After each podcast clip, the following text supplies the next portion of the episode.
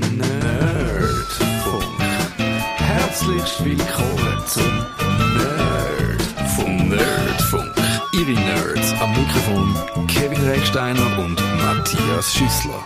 Auch wenn ich ein bisschen töne wie der Barry White, das ist keine Sendung über Musik, auch keine Gesprächstherapie von den Grippeplagten. Auch wenn unser Gast Matze Möller das gleiche Problem hat wie ich und wir könnten das probieren jetzt wegzureden. Nein, es geht heute quasi um, ich sage mal das Gegenteil von der Musik, nämlich die Kakophonie im Netz, wo vor allem bei den Kommentaren so zu beobachten ist. Kommentare sind ja eigentlich ein Teil, glaube ich, kann man sagen, Matze, vom Web 2.0, wo man da, wenn immer das gekommen ist, vor, vor wenigen Jahrzehnten, obwohl es uns schon vorkommt, als ob es lang her wäre, äh, die Demokratisierung gebracht haben und heute sind wir ein bisschen ernüchtert. Aber äh, um die Ernüchterung jetzt noch nicht gerade sofort vorwegzunehmen, glaubst du immer noch an die positive Kraft der Kommentare oder falls nicht du dich zurückerinnerst, wie es da war, wo wir noch dran geglaubt haben? Ähm, ich weiß nicht, ob ich sagen würde, dass ich noch an die positive Kraft der Kommentare glaube, beziehungsweise der Glaube ist so ein bisschen erschüttert worden in den letzten Jahren, das stimmt schon. Aber ich habe die Hoffnung noch nicht aufgegeben, beziehungsweise ich bin der Meinung, man darf den Kampf nicht aufgeben. Mhm. Also äh, da kommen wir sicherlich auch noch drauf, wie das ist, wenn andere Medien ihre Kommentarspalten schließen. Das ist dann ja so der, der letzte Schritt. Äh, ich sehe das immer noch so ein bisschen als eine Kapitulation, aber ich denke, dass eben der Kampf noch nicht ganz verloren ist und dass es da sicherlich intelligente Rezepte braucht, wie man das Ganze von dieser Negativität, die doch in den letzten, gerade in den letzten zwei, drei Jahren, finde ich, sehr stark zum Durchscheinen gekommen ist, wie man das wieder drehen kann in Richtung etwas Positivem. Der Matze Möller ist nicht nur für Kommentar zuständig da beim, wir sind bei der Tamedia an der Wertstraße 21, sondern auch Social Media. Dort ist ja der Umgangston auch nicht immer ganz freundlich. Und der Kevin Rechsteiner ist auch da bei uns. Kevin, hast du schon mal oder schreibst du Kommentare? Wie häufig machst du das? Wie freundlich bist du da? Ich schreibe eigentlich nie Kommentare. Ich finde, ich finde, Kommentare sind etwas wahnsinnig Schwieriges. Ich blogge seit mehreren Jahren und es ist einfach so, wenn du etwas online schreibst, du kommst Feedback über und nicht sachlich und oft brutal, wo du denkst, okay, ich muss das jetzt argumentieren. Und das habe ich am Anfang auch gemacht und aber gemerkt, es ist eigentlich chancenlos. Also du, du, du bringst die Leute gar nicht dazu, sich irgendwie ein anderes Bild zu machen, sondern die haben dann ihre Meinung, das wird behauptet und darum lasse ich die Kommentare meistens stehen. Ich lese es aber oft durch und dort habe ich gemerkt, eben so das, das Negative, was du vorher gesagt hast, das, das überwiegt immer mehr. Und ich finde es mega spannend, jetzt mit dir zu reden, wo so einfach so mal im grossen Stil so etwas verwaltet und mal zu hören, ja, wie sich das verändert hat. Wie merkst du, dass sich das verändert hat? Hat es einfach mehr Kommentare gegeben oder gibt es gleich viele Kommentare und es geht in eine negative Richtung? Oder? Ähm, ich ich finde es schwer zu quantifizieren. Also ich kann nicht direkt sagen, dass es mehr insgesamt oder mehr äh, schlechte oder schlimme Kommentare gibt oder negative Kommentare. Aber ich habe doch das Gefühl, dass es so eine schleichende Entwicklung war, die dann irg irgendwann merkt man das ja, ne? Also so, es ist so ganz langsam verändert sich was und irgendwann kommt man an einen Punkt und denkt so, Moment, das war früher anders. Und den Punkt habe ich spätestens im letzten Jahr, ja doch, ich würde sagen im letzten Jahr irgendwann im Laufe des Jahres erlebt. Und ich bin der Meinung, dass das äh, ganz eng zusammenhängt mit zwei Entwicklungen. Ähm, zum einen mit äh, dem Wahlkampf in den USA, mhm. äh, der ja auch geprägt äh, war durch einen Ton, der so rau war wie selten vorher, äh, der auch zwei so ganz extrem polarisierende Kandidaten hatte. Und dadurch, dass halt der eine Kandidat wirklich auch äh, einen rauen Ton selber angeschlagen hat und zum anderen äh, durch durch alles, was so im Umfeld mit äh, Russland und mit äh, Wladimir Putin passiert ist, äh, wo es dann eben auch darum ging, dass es da äh, so diese, diese sogenannten Putin-Trolle dann gibt, die äh, aus welcher Motivation auch immer äh, versucht haben, russische Politik und Einflussnahme auf dem Westen irgendwie als etwas äh, Positives oder Erstrebenswertes zu verkaufen. Und diese beiden äh, Punkte haben doch, glaube ich, auch dazu beigetragen, dass die Diskussionskultur oder so diese Diskurskultur in Kommentaren, sowohl auf Social Media als auch bei uns auf der Website, nochmal zu einer, zu einer Eskalation geführt haben. Ich glaube, man kann schon sagen, dass die Größe von einer Plattform schon auch Einfluss hat äh, darüber, wie schlimm das die Kommentare sind. Also ich nehme an, Kevin, das kennst du wahrscheinlich, dass wenn du in deinem Blog etwas schreibst, dann sind die Leute wahrscheinlich relativ freundlich, weil der hat eine beschränkte Reichweite. Aber bei deinen Videos auf YouTube sieht es vielleicht schon ganz anders aus.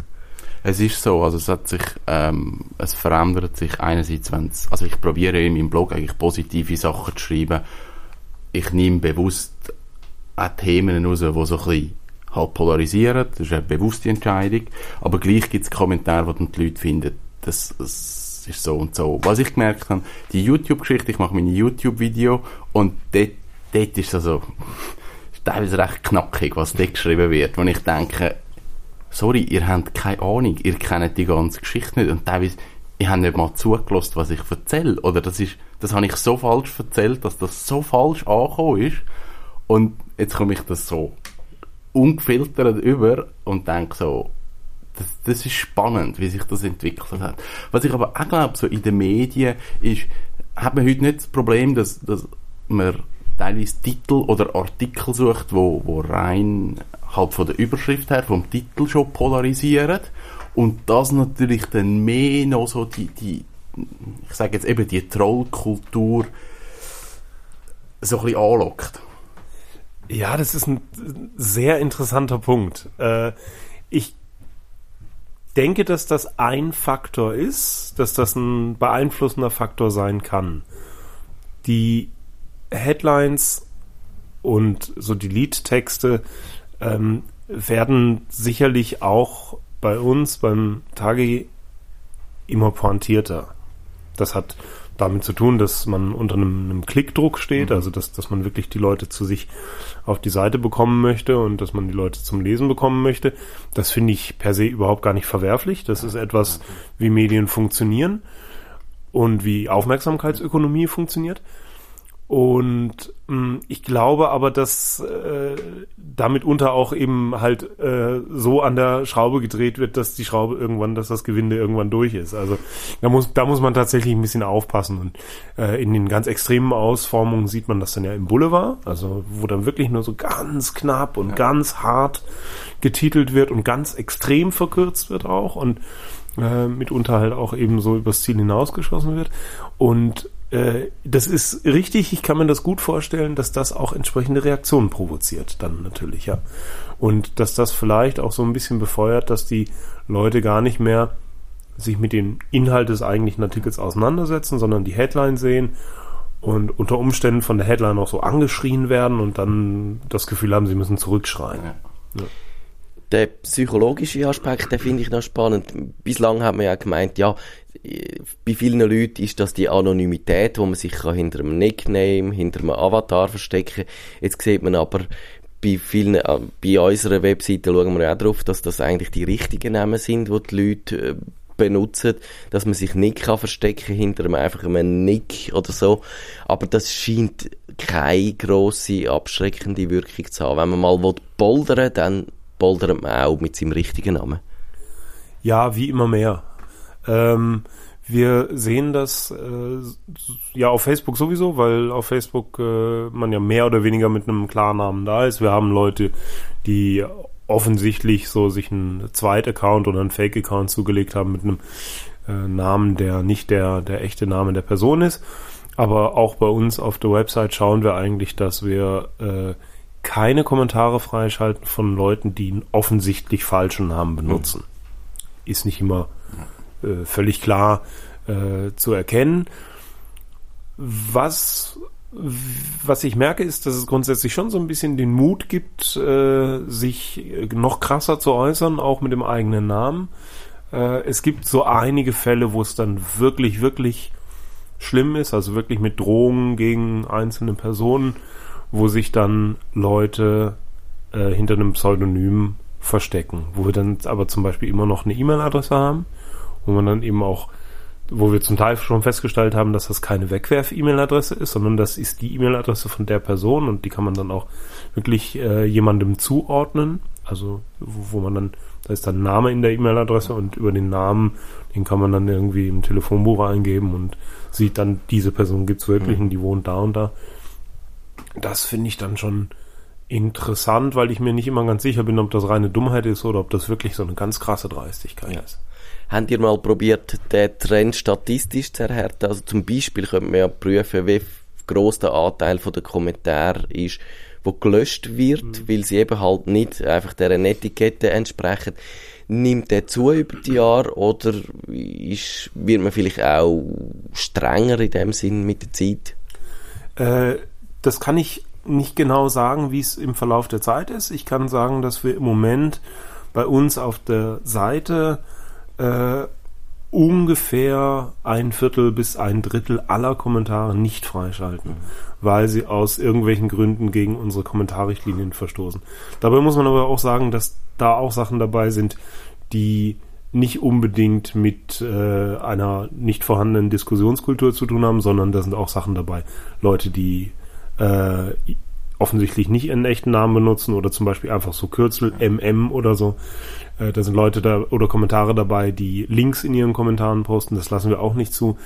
Aber ich bin immer wieder erstaunt, wie viel doch dieser, dieser Anteil der nicht freigeschalteten Kommentare ist und im Gespräch mit unseren Kommentarfreischaltern höre ich eben immer wieder, wenn wir so, so Drohungen mal sehen, hören wir, ja, das lesen wir jeden Tag. Also es gibt tatsächlich jeden Tag und äh, sicherlich nicht in äh, nicht dutzendweise, aber es gibt jeden Tag ganz derbe Beschimpfungen, also Beschimpfungen, die äh, sicherlich justiziabel wären, äh, rassistisch, sexistisch, antisemitisch, äh, islamophob äh, und es gibt äh, ganz klar auch Drohungen gegen einzelne Personen. Und du hattest noch einen zweiten Frageteil, nee, über den habe ich vergessen. Was war das? Nein, das ist eigentlich, glaube ich, gut. Kevin, hast du gerade etwas? Ähm, also mich nimmt vor allem etwas Wunder, wo, wo mich an der Kommentarkultur so ein bisschen beschäftigt, ist, ist halt, man sagt immer, das Negative, das, das überwiegt oder es kommt viel größere Dynamik über. Was mir einfach auffällt, ist, wenn ich einen, einen Artikel schreibe und es schreibt jemand, finde ich einen mega schönen Artikel und es ist eine gute Geschichte und es ist gut recherchiert und finde ich cool, dann steht das und das dann kommentiert niemand, ja, das finde ich auch, das stimmt. ja. Aber wenn jemand schreibt, finde ich nicht gut, scheiße, dann, dann gibt das viel eher eine Dynamik, um dann halt auch noch dort reinschlagen. Ist das etwas, was mir auffällt, oder kann man sagen, dass es kommt jemand an? Das ist mir so noch nicht aufgefallen, aber ich kann mir schon vorstellen, dass das so funktioniert. Also es ist ja schon eher so, dass wenn etwas ähm, als positiv oder als gut wahrgenommen wird, dass man das äh, eher so ein bisschen stillschweigend hinnimmt. Ne? Also ich, ich kenne das auch von mir selber. Ich sehe irgendwas im Fernsehen, einen Film oder irgendwie einen Beitrag äh, in einer Informationssendung und denke so, ah, der, das war jetzt aber gut und informativ. Deswegen mache ich nicht Twitter an. Wenn ich jetzt einen wirklich schlechten Film sehe oder einen wirklich schlechten Beitrag, dann bin ich schon eher versucht, irgendwie auf Twitter oder auf Facebook mal zu sagen, was war das denn jetzt wieder für ein Scheiß? ähm, und dass dann andere Leute drauf anspringen, ja, vielleicht ist es dann auch einfacher, das zu bekräftigen, als das Positive eben. Ja, also meine Überlegung ist mehr, es legitimiert es dann auch ein bisschen. Also wenn, wenn der findet, es ist schlecht, dann darf ich auch finden, es ist schlecht. Also kann ich auch etwas dazu schreiben. Das ist so, darum ist meine Überlegung, gibt es eine Dynamik, die sich dort irgendwie durchzieht. Ich glaube, die gibt's und das ist ja auch ein Grund, wenn man dann liest, warum das gewisse Medien dann die Kommentarspalten schliessen, wie sie genau sagen, dass die, es gibt die Dynamik und die beschädigt am Schluss das ursprüngliche Produkt, nämlich der Artikel, in dem, wenn, wenn es dort in den Kommentar so eine Abwärtsspirale gibt, dann steht auch am Schluss der äh, Autor selber oder der Artikel selber als viel schlechter da, weder dass er eigentlich gewesen wäre, wenn man neutral beurteilt hätte. Und das ist zum Beispiel ein Grund, warum die zum Teil abgeschaltet werden. Ich habe also ein bisschen äh, dazu. Der New Yorker hat äh, in, in einem Artikel The Psychology of Online Comments äh, geschrieben, dass es gäbe äh, Online äh, Disinhibition, ich glaube, das kann man so äh, ausdrücken als Enthemmung.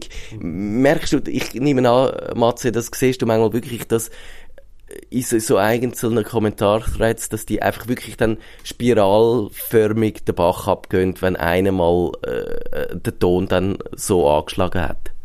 Ja, das gibt's durchaus. Also äh, es gibt so bestimmte Themen, wo wir dann auch schon aus Erfahrung wissen, okay, da wird's jetzt wieder dann äh, negative Kommentare geben oder so eine negative Kommentarschraube. Äh, äh, das sind, also das ist äh, Trump gewesen, recht lange ähm, bis nach seiner Wahl. Das hat sich so ein bisschen gewandelt. Also ich glaube, dass sehr viele Leute, die ursprünglich mal Trump unterstützt da waren, doch so disillusioniert sind äh, mittlerweile, dass sie sich gar nicht mehr trauen, sich für ihn zu äußern. Aber äh, das haben wir bei, bei Putin lange erlebt. Äh, wir haben recht viel so diese, diese Putin-Trolle gehabt, die äh, alles, was äh, an Kritik an Putin selbst oder an seiner Regierung geäußert wurde, gleich auch als eine Russlandfeindlichkeit gedeutet haben, was ja überhaupt gar nicht der Fall ist. Ähm, und ja, so äh, Feminismus und äh, lustigerweise Ernährung auch, also sobald es um Fleischesser versus oh. Veganer, geht, ja klar, ja. Ja, ja. Ähm, und manchmal hat man auch so sowas, dass dann irgendjemand dann so einen ganz bestimmten Punkt anspricht und man liest dann den Kommentar und dann weiß man ganz genau, oh, okay. Jetzt geht's ab. Jetzt geht's ab, ja, genau. The Guardian hat das analysiert, die haben ihre Kommentare angeschaut und die haben dann die gesehen, ich glaube, sie haben so zehn äh, Autoren, wovon die meisten irgendwie weiße Männer sind, aber dann auch Frauen und schwarze und schwarze Frauen. Und die müssen dann, je, je mehr Minderheit man ausdrückt, desto mehr muss man einstecken. Das ist ja irgendwie auch noch, äh, das, das zeichnet kein gutes Licht von diesen Online-Kommentatoren. Oder wenn man dann noch extra auf die Schwachen einprügelt, wo, woher kommt das? Hast du, hast du probiert zum Beispiel mit diesen Leuten manchmal das Gespräch zu suchen? Ist das von vornherein aussichtslos? Oder kann man probieren, die vielleicht dann doch ein bisschen mehr zu verstehen? Das ist, glaube ich, ein sehr, sehr aufwendiger und kräftezehrender Prozess.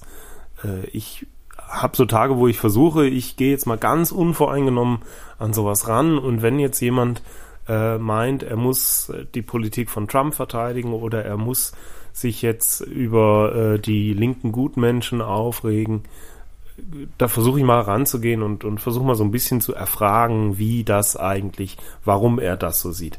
Es ist im Rahmen von, von Facebook zum Beispiel ist es leider recht schwer möglich, so eine äh, konstruktive Diskurskultur von Person zu Person aufzubauen, weil da auch immer irgendwelche anderen Leute dazwischen mhm. schießen.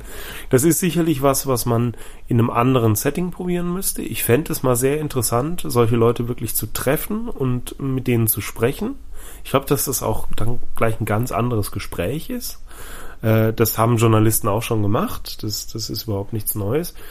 Aber ja, eben, äh, es ist äh, interessant und augenfällig, dass diejenigen, die äh, aggressiv und destruktiv äh, kommentieren, dass das oft, nicht immer, aber oft äh, weiße Männer sind, äh, dass, dass, äh, dass diejenigen, die sie, die sie äh, anvisieren, in der Regel nicht weiße Männer sind, sondern Frauen oder anderweitig oh nein, nicht anderweitig, das stimmt ja gar nicht, aber eben Minderheiten äh, repräsentieren. Frauen sind ja keine Minderheit, sorry.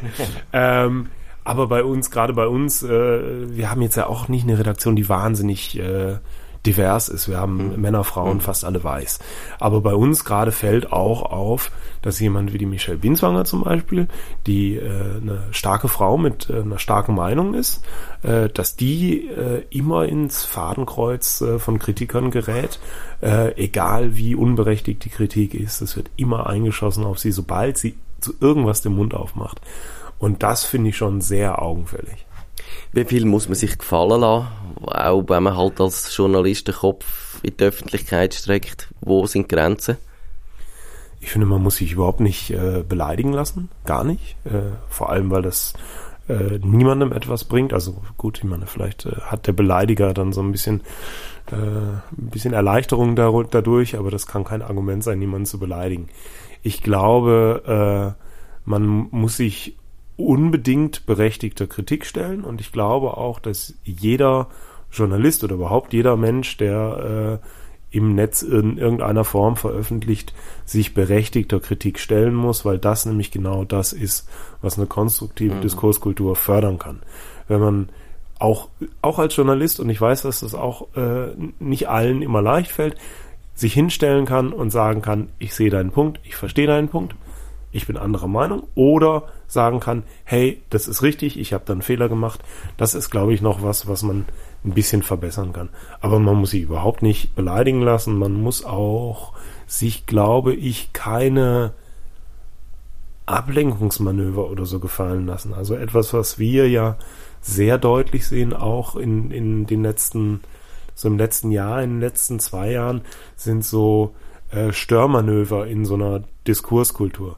Wenn zum Beispiel auf irgendeinen Missstand hingewiesen wird, also zum Beispiel ähm, irgendetwas wie zum Beispiel äh, Übergriffe von rechts auf äh, äh, sagen wir mal, äh, irgendwelche Asylunterkünfte oder auf irgendwelche Flüchtlinge, äh, dann wird ganz oft äh, gesagt, ja, aber, oder jetzt zum Beispiel nach Charlottesville. Charlottesville ist ein super Beispiel dafür, wo aus meiner Sicht eigentlich nicht viel Diskussionsbedarf besteht. Was da passiert, ist, ist relativ klar. Da ist ein Mensch gestorben, weil äh, jemand mit einer ganz besonderen Ideologie äh, mit äh, seinem Auto in eine Menge gefahren ist. Und äh, ich habe es aber ganz ernsthaft erlebt, dass äh, einige Leute, nicht eine einzelne Person, sondern einige Leute äh, im, in, in, in dieser Nachbereitung, also wenn wir da, als wir darüber berichtet haben, äh, dann angekommen sind äh, mit so, ja, aber die Linken, die Gegendemonstranten, äh, die haben ja auch zu Gewalt aufgerufen oder dann kommen Vergleiche mit den G20-Protesten äh, in Hamburg, äh, wo man dann auf einmal Sachbeschädigung mit äh, Mord oder Totschlag oder was auch immer das jetzt äh, dann genau war, vergleicht. Und ich glaube, das muss man sich auch nicht gefallen lassen. Also diese, diese Whataboutismen, diese Derailing-Versuche, dass äh, zum Beispiel auch immer, wenn es um, um Trump geht, irgendjemand äh, mit Clinton kommt und ja, was ist aber denn Clinton? Die ist ja auch eine Kriegstreiberin als Außenministerin gewesen und was ist denn mit ihren E-Mails und so? Das muss man sich, glaube ich, als, als Medium auch nicht gefallen mhm. lassen, weil man als Medium dadurch auch so ein bisschen die äh, Hoheit über den Diskurs verliert. Ja. Genau, das machen Journalisten zum Teil natürlich, aber auch zum Beispiel der Markus Somm macht das gern, wenn man Trump kritisiert, kommt er mit der Clinton. Kevin, du hast gesagt, du lässt die Kommentare bei dir stehen. Bist du ein Masochist oder warum äh, sagst du nicht, ich lösche die und äh, schaff, verschafft mir so Erleichterung? Ich weiß es nicht, irgendwie finde ich, die Kommentare können dort stehen bleiben, sind für mich auch völlig okay. Was ich immer eigentlich probiere und auch probiert habe, ist, ich probiere die Diskussion immer in die reale Welt zu bringen. Mhm. Also ich lade, also gerade jetzt mit meinem, mit meinem Wohnwagenumbau gibt es immer wieder Diskussionen, ich darf ja keine Klimaanlage nutzen, weil das ist ja schlecht für die Umwelt dass der Markus auf dem Hof aber die grösste Solaranlage im Kanton Schaffhausen hat, das tut niemand berücksichtigen. Und dann sage ich den Leuten immer, komm vorbei, komm es anschauen und es meldet sich eigentlich niemand ja. bei mir. Und ich finde, okay, ich habe meinen Teil gemacht und ich kann das auch stehen lassen und es ist okay für mich. Und ich kann das machen, weil ich bin im Mini, Mini, Mini-Bereich und ja, mir ist bewusst, dass da beim Tag, man kann jetzt nicht jeden da einladen und sagen, komm, wir machen jetzt mal eine Diskussion. Aber das ist auch ein ganz interessanter Punkt. Das habe ich schon sehr oft beobachtet, äh, so in den letzten anderthalb Jahren. Wenn man die Leute wirklich mal versucht, beim Wort zu nehmen. Und manchmal ist es ganz einfach. Also, was uns zum Beispiel auch regelmäßig vorgeworfen wird, ist so ein Trump-Bashing, dass wir einfach immer nur gegen den Trump schreiben. Und äh, man kann sicherlich äh, schon sehen, dass äh, der, der Tagi ist ein, ein liberales Blatt und es gibt sicherlich ich, ich möchte fast sagen, keine Trump-Fans. Also, oder es, es, wäre schon schwierig, äh, einen Trump-Fan zu finden bei uns, aber es gibt durchaus auch konservative Leute bei uns. Und ich habe das Gefühl, dass die Berichterstattung äh, doch immer einigermaßen sachlich ist und da, wo es in den Meinungsbereich reingeht, und zum Beispiel der Martin Kilian über, über den Trump schreibt, dass das klar gekennzeichnet ist, dass das aber auch alles fundiert ist, was dort geschrieben wird. Und dann wird uns Trump-Bashing vorgeworfen. Aber sobald man dann zum Beispiel anfängt, mal nachzufragen, hm, wo sehen Sie denn das Trump-Bashing? auch vielleicht aus einem Interesse raus, dass man, dass der Leser was sieht, was wir selber nicht sehen, dann kommt so gut wie nie was zurück. Und, und ich, ich versuche immer wieder, Leute auch in der Diskussion zu behalten und, und äh, anzuregen, wirklich sich konstruktiv zu, zu engagieren, weil ähm, ich finde es auch ein bisschen schwach, wenn man alle, die irgendwie so einen, so einen, so einen negativen Drehschiss haben, dass die dann einfach so ignoriert werden. Manchmal mhm. versuche ich dann das irgendwie so zu drehen, hey, okay, du hast offensichtlich ein Problem, äh, sollen wir darüber reden und kannst du mir vielleicht, können wir da beide vielleicht was draus ziehen dann am Ende. Und äh, immer wenn ich irgendwie äh, versuche, die Leute so ein bisschen an der Hand zu nehmen und einzuladen, uns doch zu zeigen, wo wir falsch liegen, kommt in den aller, aller seltensten Fällen auch wirklich was wirklich Greifbares zurück wenn man über Möglichkeiten redet, wie man könnte vielleicht die Diskussion disziplinieren, dann wäre das eine, wo mir wahrscheinlich besser gefällt, wieder einfach nur die Kommentarspalten schliessen. Die NZZ hat jetzt probiert, einfach ein Forum aufzumachen, wo dann äh, nur ein paar wenige äh, Themen diskutiert werden und äh, so äh, die, die die Luft oder die Wut ein bisschen rauszunehmen, wo, wo halt in diesen Strängen sonst einfach schwierig zu kontrollieren ist. Gibt es noch andere Methoden oder hast du irgendjemand schon etwas gesehen, wo du gefunden hast, das wäre noch ein cleverer Ansatz, wo, dann, wo wir jetzt da vielleicht noch nicht probiert haben? Ja, das ist schon, schon schwierig. Also ich habe das Gefühl, dass es im Moment noch nicht so wahnsinnig viel clevere Lösungen zwischen Kommentarspalten schließen und Kommentarspalten offen lassen äh, gibt. Äh, ich kann verstehen, warum Kommentarspalten geschlossen werden. Ich finde auch, dass die NZZ da einen ganz interessanten Ansatz hat. Ich bin mir nicht sicher, dass das so der Königsweg ist, aber sie haben immerhin noch so ein, so ein kleines Ventil mhm. offen gelassen für, für die Leserkommentare. Ähm, grundsätzlich ist es, glaube ich, schon ein Problem mit den Online-Kommentaren, dass das sehr, sehr viel mehr Arbeitsaufwand bräuchte, um das wirklich ähm, konstruktiv zu bewirtschaften. Äh, wir haben drei Kommentarfreischalter, die nur Kommentare freischalten beziehungsweise ablehnen und ähm, die äh, setzen sich mit mehreren tausend Kommentaren pro Tag auseinander. Äh, das heißt, die sind dermaßen auch unter einem Arbeitsdruck und einem Stress, dass die nicht in der Lage sind, inhaltlich auf die Kommentare einzugehen. Da müsste man auf der anderen Seite äh, vielleicht die, die Redaktoren noch äh, verhaften, dass die in ihre eigenen Kommentarspalten reingucken, also unter ihre äh, Artikel und dort mitdiskutieren. Auch das ist sehr schwierig, weil die, weil die busy sind. Äh, normalerweise ist es so, du schreibst einen Artikel fertig und du fängst den nächsten an. Und mhm. äh, ja, und dann gibt es so technische Lösungen. Ich finde zum Beispiel, dass die New York Times hat es, glaube ich, ähm, die hat einen einigermaßen interessanten Ansatz, wo Kommentare äh, abgevotet werden können. Also man kann die sagen, okay, diesen Kommentar finde ich gut. Und dann gibt es wie so drei Spalten Kommentare. Das eine sind die ungefilterten, alle Kommentare. Das zweite sind, ist so ein Ranking mit den beliebtesten Kommentaren. Und das dritte ist dann eine kuratierte äh, Kommentarspalte, wo Redaktoren von der New York Times selber äh, die besten Kommentare raussuchen. Und so kann man natürlich die konstruktiven, die guten Kommentare highlighten. Da muss man dann immer so ein bisschen aufpassen, glaube ich auch, dass das nicht äh, so ein bisschen einseitig wird, also dass man dann quasi nur die Kommentare raussucht, die eigene Meinung unterstützen. Ja, genau. so. Und da muss man, glaube ich, auch immer fair bleiben, äh, dass man eben auch andere Meinungen zulässt, äh, solange sie legitim sind. Ähm, aber ja, also ich glaube, so, so richtig den Königsweg hat noch keiner gefunden, mhm. weil sonst würden den ja alle gehen. Genau. Wir sind fast fertig. Kevin, hast du noch eine abschließende Frage an Matze? Etwas, was wir noch nicht angesprochen haben? Hast du noch einen Glauben an die Menschheit, wenn du den ganzen Tag mit so Kommentaren umgeben bist? Ja, doch. Ähm, ich weigere mich, den Glauben an die Menschheit zu verlieren.